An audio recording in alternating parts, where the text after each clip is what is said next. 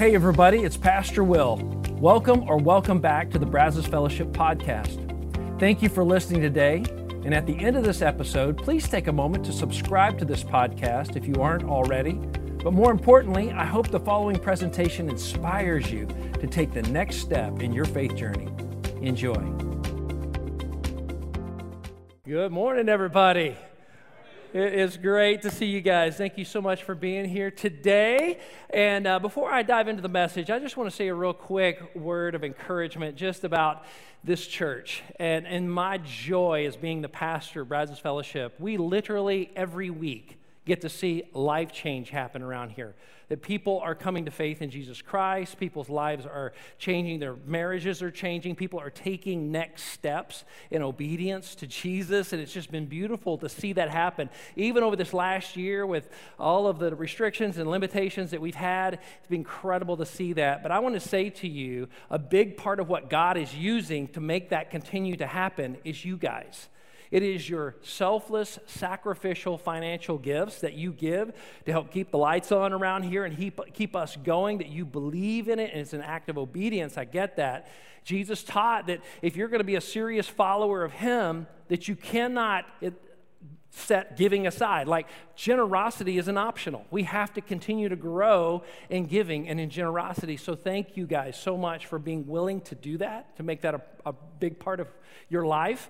And for those of you who are consistent givers, or if you're considering becoming a consistent giver around here, I want to share with you a simple way that you can begin that process or implement it into your life right now. It's called Text Give, okay? Very simple, and maybe you've heard us talk about this before. It's very simple getting started. All you have to send is any dollar amount at all, any dollar amount, and the word Brazos, you text that to 47, uh, pardon me, 45777. 45777. You text that, and then it'll prompt you to uh, set up your account. You can do it however you want. If you want to do it through a credit card, your bank account, whatever, you have full control over that. You can stop at any time. You can do however you want to do it. Uh, but the beautiful thing is, it is a simple way to make an eternal difference. So if you want to just send a text, you can get the prompt and then do it later whenever you want. It'll kind of help remind you. I know that these little uh, uh, helps that we have here at Brazos Fellowship help even Leslie and I. You know, there's months where we go, have we paid the tithe yet? Have we done?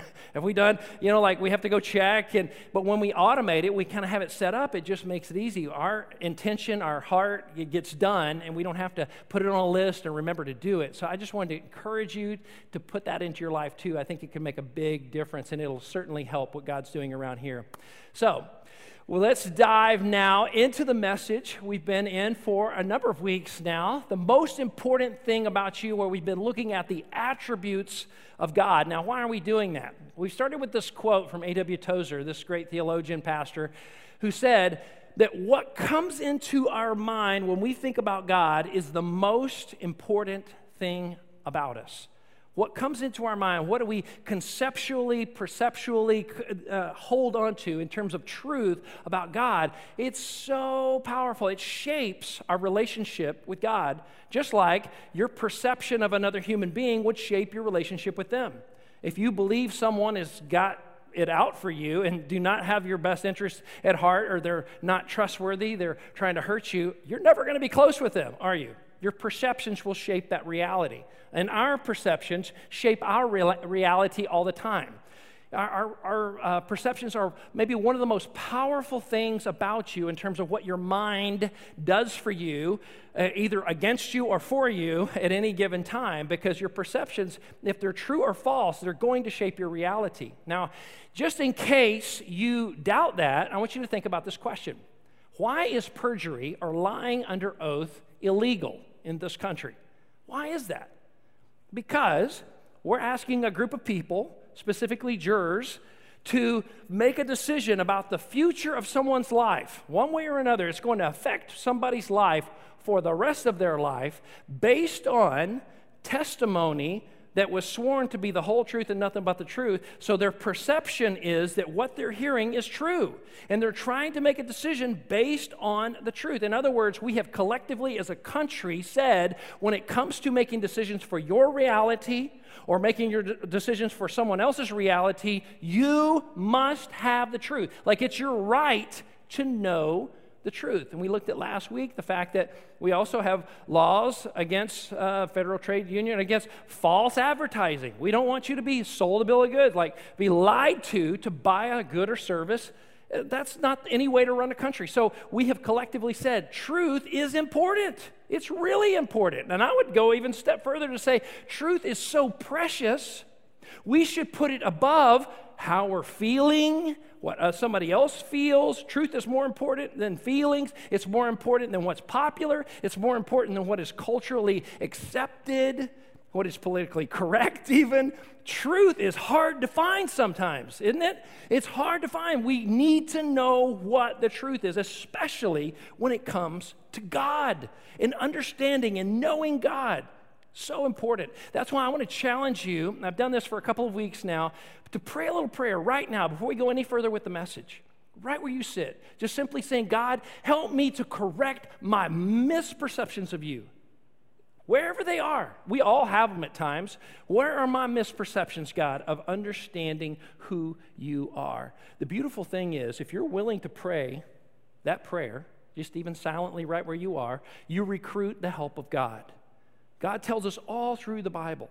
As far back as the prophet Jeremiah, chapter 29, verse 13, he tells us, If you, and he's quoting God here, he says, If you seek me, you will seek me and find me when you seek me with your whole heart. You will seek me you will find me. God's saying, If you seek me, you're really looking for me, I will let myself be found by you. You will recruit my help. I'm going to I'm going to reveal myself to you in a powerful way. So, over these last several weeks, we've been looking at these character qualities, attributes of God, and we've said before anything else, we started the first week talking about God as Father. And He's not just any Father, He's a loving Father, He's a good Father. And we, we talked about the fact that He is wise, He is faithful. A couple of weeks ago, we talked about the fact that He's also just, which means He's going to pour out wrath and judgment on evil in this world. And, and sin is a part of that evil. And we talked about that. And this week, to introduce our topic, I want to do something a little bit different, okay? So bear with me. I want you to sing something with me, okay? So here's what we're going to do. Here's the lyrics up here. I'm going to start the song, but the highlighted words, I want you to sing with me, okay? So here we go. What the world needs now is Woo! It's the only thing that there's just not just too little love. Oh, I just messed that line up. I'm no Dionne Warwick, I'll tell you that, okay?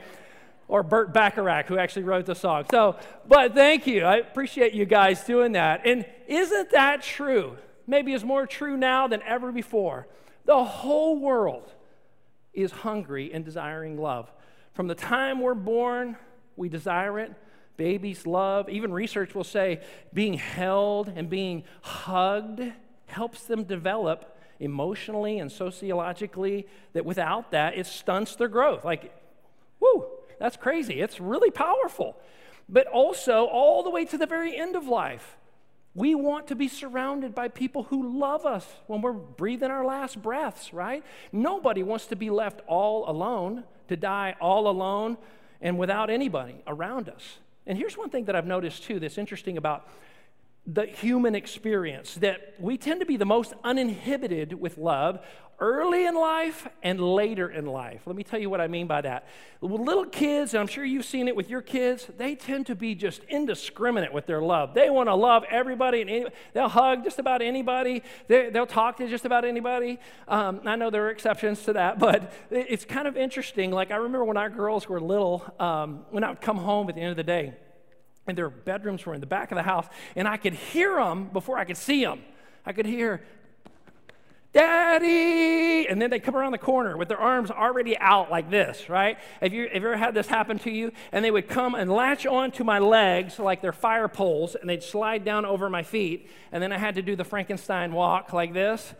But it was so sweet. I loved the love, right? It was beautiful. It was so sweet.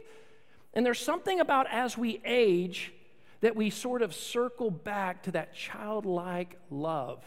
And let me tell you what I mean by that. Maybe over Christmas and Thanksgiving, New Year, something like that, you saw some of your older family members, maybe a grandma or an aunt, that came up to you, she didn't just hug you, she kissed you. You, you get a hug and a kiss from grandma. Anybody? I used to get those a lot. And you're kind of going, whoa, can we just stop before the kiss? Grandma, why are you kissing me? You know, you know why grandma kisses you? Because grandma don't care, right? She doesn't care what anybody thinks. She's too old to care anymore. There is something about the wisdom that comes with life that says, I want to love uninhibited, and I'm going to let the people that I love know that I love them, right? I think that's why Jesus said that unless you come like one of these little children, you come with that kind of open hearted, God, show me. I'll follow you. Yes, I'll put my yes on the table. You t- I'll follow you. Like, you don't get to come into the kingdom unless you come like that. It's so powerful. But we got a world full of people, some 7.8 billion people, and they're all craving love. We have a nearly endless supply, or endless desire, I would say, for love, insatiable appetite for love. But in this world, in and of itself, we have temporary, limited counterfeits or offerings that can satiate that appetite for a little while. But I want to tell you today, we have an eternal God with eternal love that we have been built for, created for, a love with Him that cannot be satisfied by anyone or anything else. It doesn't mean that we don't love people. We certainly do. We are commanded to do that. But that cannot be it.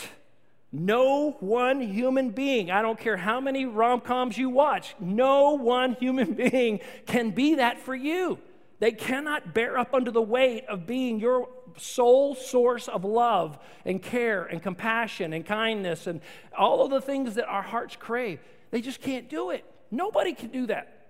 You need God.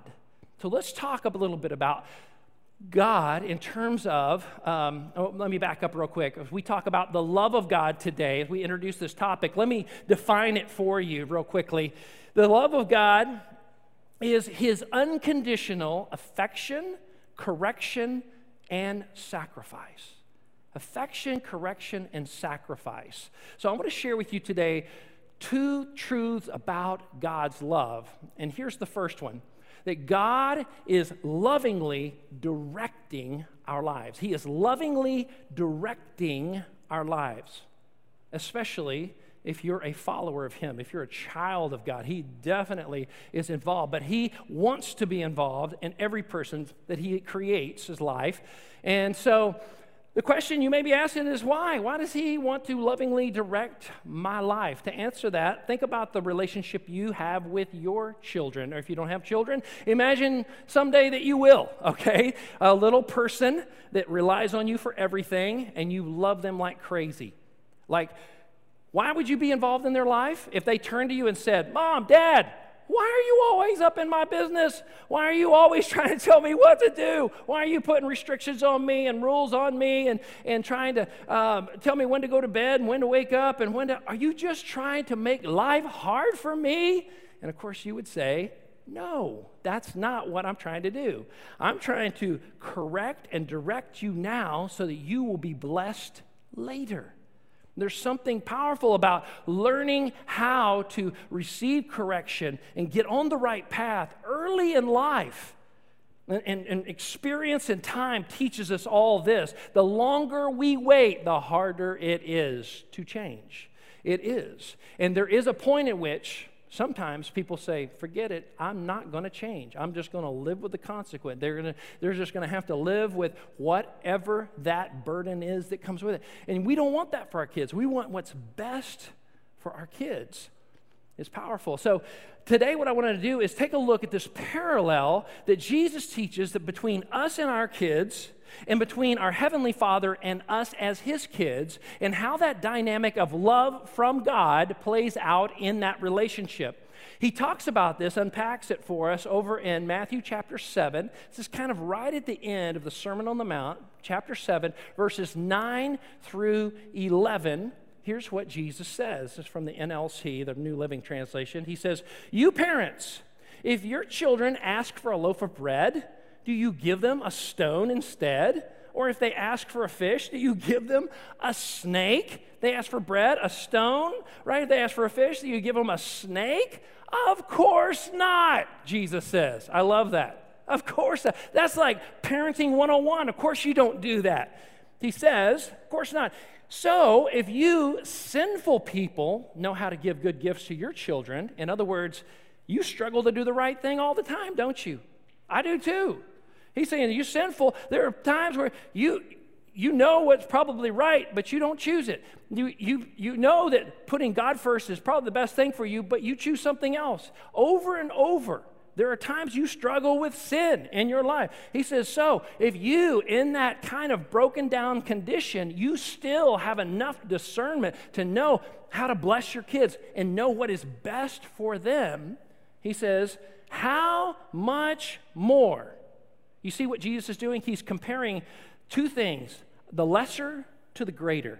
Here's two things that have something really powerful in common, but here's the lesser and here's the greater. So if it's this is true of the lesser one, then it's going to be really true of the, of the greater one, okay? How much more will your heavenly Father give good gifts to those who ask him? You know how, he's perfect, right? You're not per I'm not perfect. We're not, and we know how to do it. He says, How much more? If your child comes to you and asks for something, would you ever knowingly give them something that could harm them? Of course not. Why? Because you love them. That's Jesus' point. And if that's true of you, how much more is it true of your heavenly Father? The times that He says, No, I'm not going to give you that. I'm going to I'm gonna, we're going to wait. I'm going to give you something better. I've got something more in store. In other words, he is compelled by his love to act in your best interest. Some of you may say, Oh, yeah, I believe that, but you don't really believe it because you don't live like it's true. Because when push comes to shove, do you actually choose to trust him when life is not going as you planned and, and things are not panning out as you had hoped? Are you willing to say, No, I'm still trusting your love as my heavenly Father in this moment? I'm willing to turn to you, to trust you. I'm willing to let you direct my life. And you need to know at all times, God is directing, He is orchestrating people and circumstances, events in your life to work out your good, to work out my good. Now, working out my good doesn't always mean, or your good means it's going to be easy. Many times, I have found that God's way is one of the hardest ways. He's going to take you through some boot camp t- time. He's going to teach you some things that can only be learned through really difficult circumstances, but He is going to bring good out of it. You've got to trust Him that He's willing to work good out of all these things. Now, there's another place in the New Testament where um, this parallel is evoked when it comes to discipline in our life between earthly parents and earthly kids and a heavenly father and you and I as his heavenly kids, if you will, as God's children. in Hebrews chapter 12, verse 6, the writer of Hebrews says this For the Lord disciplines those he, let's say it together, those he loves, and he punishes each one uh, he accepts as his child. And this is no fun. Just like it's no fun for your kids when you have to discipline them.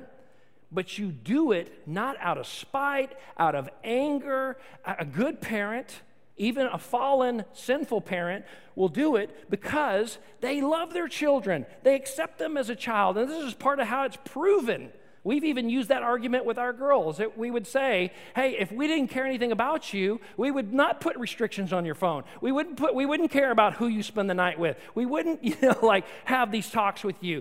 But because we love you and we care about you, we're going to ask and we're going to put restrictions and we're going to limit because we know if you have unlimited access, you're too young to handle it well just like I, I couldn't handle it well when I was that age. Or, you know, like we all, we need somebody looking out for us, and God does that for us.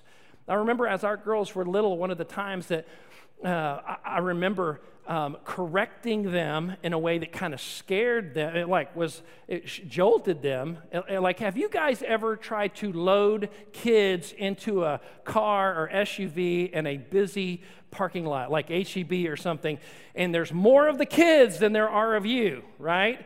And so you're buckling in the kid. You can only like, ha- and you're like trying to hang on to one kid while you're, and then that one wants to do laps around the car while cars are coming, and it's just like, oh my gosh, I'm going to lose my mind doing this. Okay, so, um, and I remember a time or two grabbing one of my girls' arms and jerking them back because I can see a car coming down the row and she doesn't, and she's going to just take off and do a little 50 yard dash down through there. And uh, I jerk her back, and she's like, and it makes her cry. And I'm like, sweetie, I'm so sorry. I wasn't trying to hurt you or make you scared, but I had to protect you as your dad because I love you. I can't let you just run out there. And you need to understand that is such a powerful dynamic to remember in your mind when things are hard in your life and they're not going as planned and it's difficult and it's hard. It's taking longer than you thought. It's more expensive than you thought. It, it's, it's taking, it takes more out of you. You're exhausted. You're tired. You want to give up. You need to understand you have a loving Heavenly Father that's saying, I'm walking with you through this and I'm not, I have not left you alone and I'm going to help you through this. But that He's trying to help us to see that if we will trust Him and we will turn back to Him, He wants to redirect our life away from maybe times in our life where we're making decisions where we're headed towards something that will self destruct us or it's going to hurt somebody else and we can't see it. And maybe it's sinful decisions that we're not fully aware of, or we're aware of it, but we're just not addressing it. We're just like, I'm just going to let it be what it's going to be. I'm just going to keep doing it. I know I shouldn't be doing it. I shouldn't be making different decisions. But here's the thing about sin every time we allow sin into our life, we choose it, it splinters us, it splits us down in the deepest part of our hearts because we were built. This is so important that you understand this. You were built, you were created by God out of His love for Him.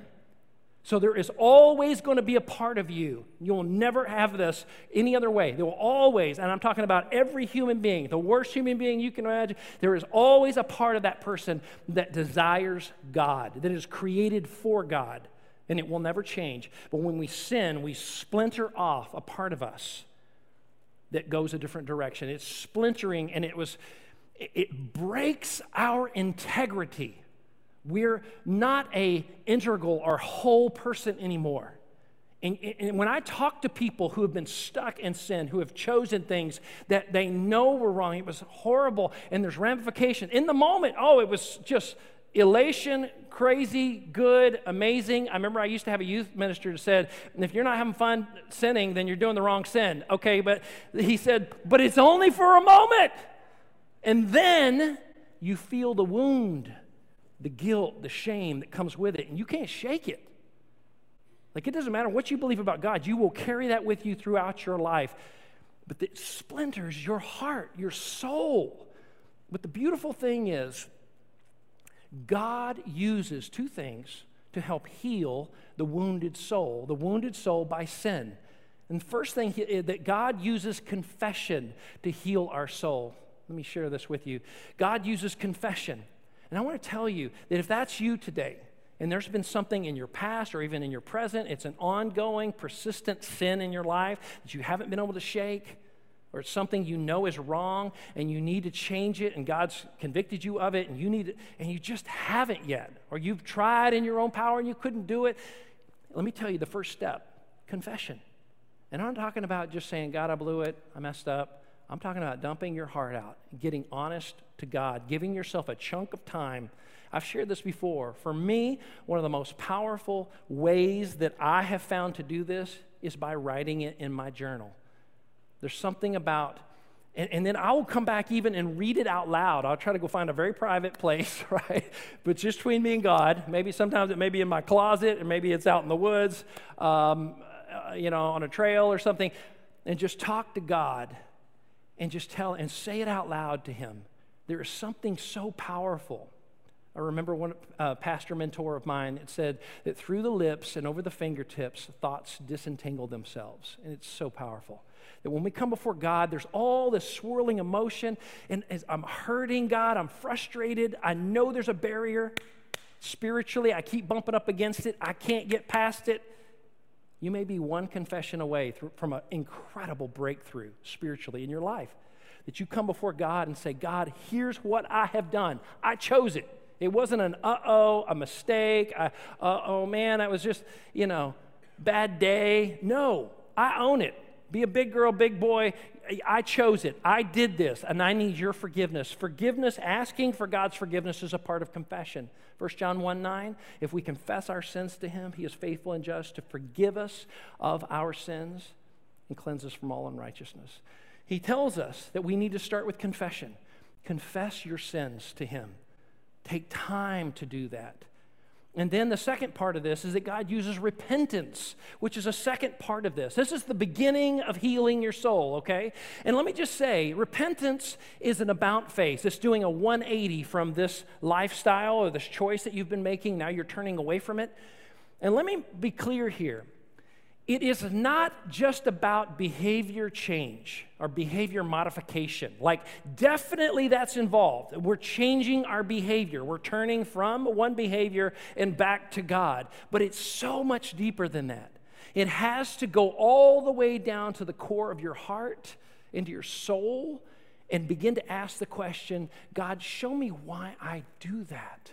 Why do I want? This is the critical question. Why do I want? To do that? Why do I want to sin in this lustful way? Why do I want to put those images before my eyes? Why do I want to talk like that? Why do I want to run people down behind their back? Why do I want to talk all the time and over people and put them down? Why do I do these things? God, why? Because there is a reason. And part of it is because your heart is trying to latch on to something else that is not God to take the place of God, and it is causing you to be pulled away from God and, and adopt behaviors that are the antithesis of what God calls you to do. But here's the beautiful thing when you begin to ask God, God, I don't want, this is such an important next step. I don't want what I currently want. I don't want what has made me go in that direction and destroy and self destruct my life. I don't want that anymore. Tell him, I don't want that. I want to want what you want. You're, you're, confessing, I want my desires to be different, God. Because ultimately, the way you feel and the way you act and the stuff that comes out of your mouth comes from what you want. It comes from your desires. But when we begin to delight ourselves in the Lord, David talked about this in Psalm 34, verse 7. He says, When you delight, learn how. This takes time. Delight yourself in the Lord, spend time with Him. He will give you the desires of your heart, the wants of your heart. He will give the wants themselves to you, they'll become a gift from God. And I've heard it said, and it sounded crazy to me when I first heard it, but the more that I have lived this out, I've found this to be so powerfully true that when you delight yourself in Lord, you seek Him and you say, God, I want you to replace my old wants that caused me to go down that path towards sin. I want you to give me new wants that will make me go down your path, your will towards you and grow closer to you. When we begin to do that, there's going to start to come a time where your wants are so different you can sin all you want. You can lie all you want, steal all you want. You can be as lustful as you want because you won't want to anymore. Because you have found, just like the parable of the, the, the pearl of great price, where you remember the guy who found this land and he said, Oh my gosh, there's this treasure. I'm going to go sell everything to come back and buy the land so that I can have the treasure. He wasn't like, Oh, well, I guess I'll make this huge sacrifice for God so that I can have his treasure. No, he was like, This is the best deal in the universe. I can't wait to sell everything to go have the treasure. And this is what God is showing us. Once you get a taste of me and my love and what I have for you, there is such a satisfaction down to the deepest part of our souls that nothing else in this world can satisfy. That you will say, I just want more of you, God. I just want you. And nothing else will do. Nothing else comes close to what you offer to me? And he's showing us don't settle for counterfeits. I want to share with you this great passage from uh, the disciple John in the, the first epistle, John. Uh, 1 John chapter 2 verses 15 through 16 where he lays this out that how our loves get mixed up. The love that's supposed to be for God gets fixed on the things of this world. And I'm going to share it to you from the message translation. This is such a great straightforward way to look at it. He says don't love the world's ways. Don't love the world's goods. Love of the world squeezes out love for the Father. What a great way to put it. It, it begins to leave no room, almost no room for the Father. Practically everything that goes on in this world, in the world, wanting your own way, wanting everything for yourself, wanting to appear important. Isn't that true? That's what, the way our world's set up. How many followers and likes do you have? Go past a magazine rack. It looks like if you're good looking, you're wealthy, you're famous, you're like then you got it made. Like that's what we're all trying to do evidently. That's who we hold up as like the thing, the the object we're all shooting for. And he's saying that's empty. It is a facade, it is a charade. It is not going to give you what your heart longs for.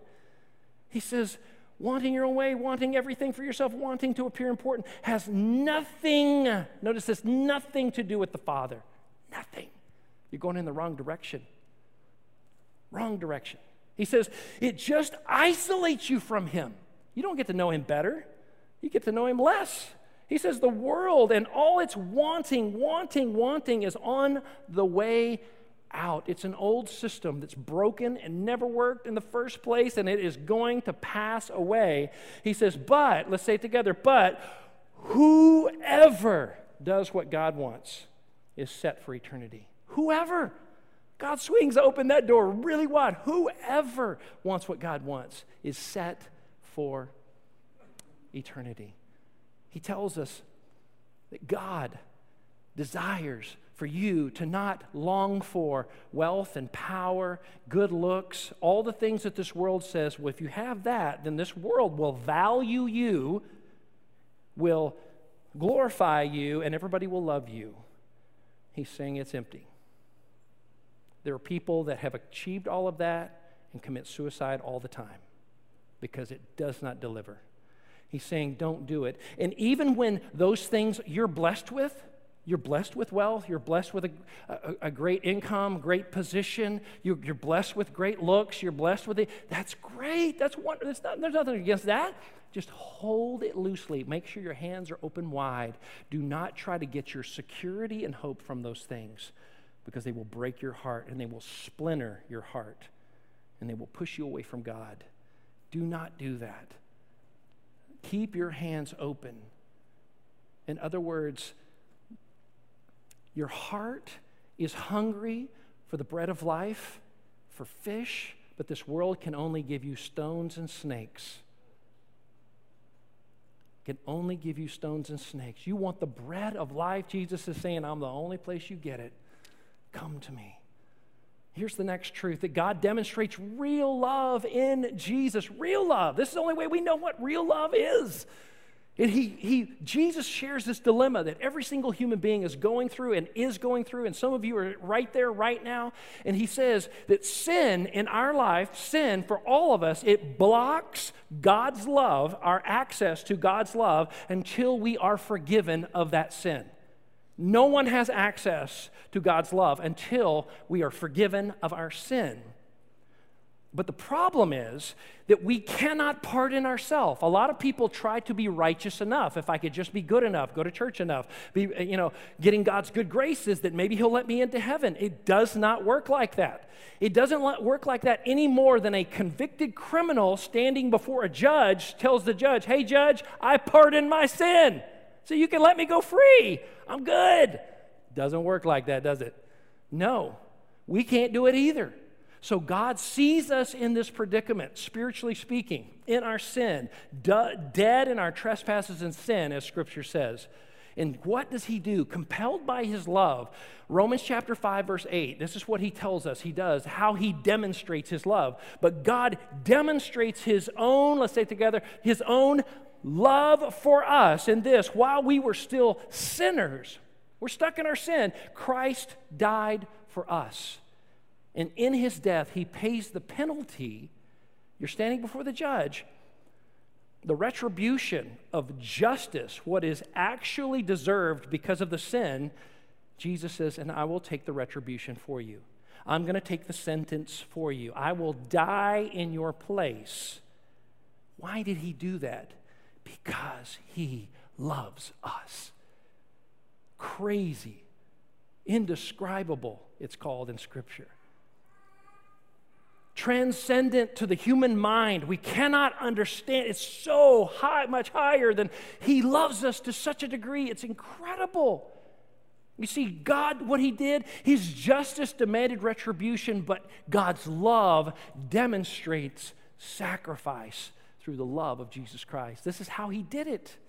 And in 1 John chapter 3 verse 16, again going back to our disciple John, he says this is how we know what love is that Jesus Christ laid down his life for us. Every generation is struggling to even know what love is. Is it something we feel? Is it just something that we, we strive for and maybe we can someday find it? He's saying we find it first in Jesus. And then when it becomes a part of us, then we can share it with other people. But it starts there. That's how it starts.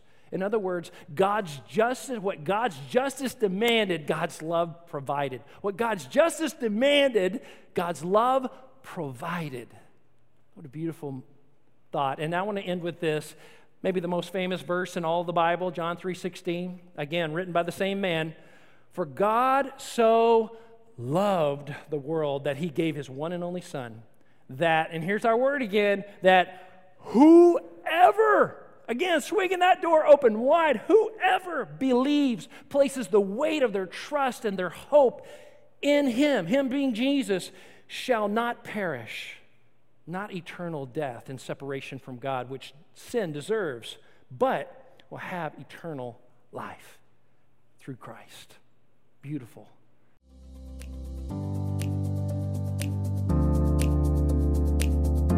Once again, thanks for listening. If you live in the Brazos Valley, we would love for you to engage with us at one of our weekend services. For directions, service times, and information about our fabulous children's and student environments, visit us at brazosfellowship.com. That's brazosfellowship.com.